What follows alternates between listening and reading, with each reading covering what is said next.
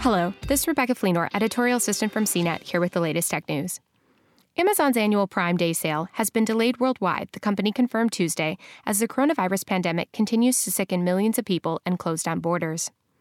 In a typical year, the Prime Day dates would have been announced in June, and the sale would have happened mid July, so this official statement is less of a surprise than an acknowledgement of reality. The e commerce giant said Tuesday that Prime Day in India will take place August 6th and 7th, but didn't specify when the sale would happen elsewhere. This year, we'll be holding Prime Day later than usual while ensuring the safety of our employees and supporting our customers and selling partners, an Amazon spokesperson said in a statement. We are excited Prime members in India will see savings on August 6th and 7th, and that members all around the world will experience Prime Day later this year. We look forward to sharing more details soon. Previous new reports have pegged the start of the Prime Day this year to September, then October.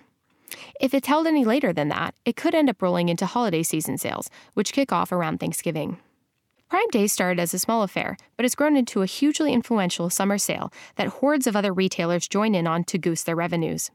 So, still holding the sale should be a benefit not only for Amazon, but other stores, which have been badly harmed by the pandemic, as well as the millions of smaller merchants who sell their wares on Amazon.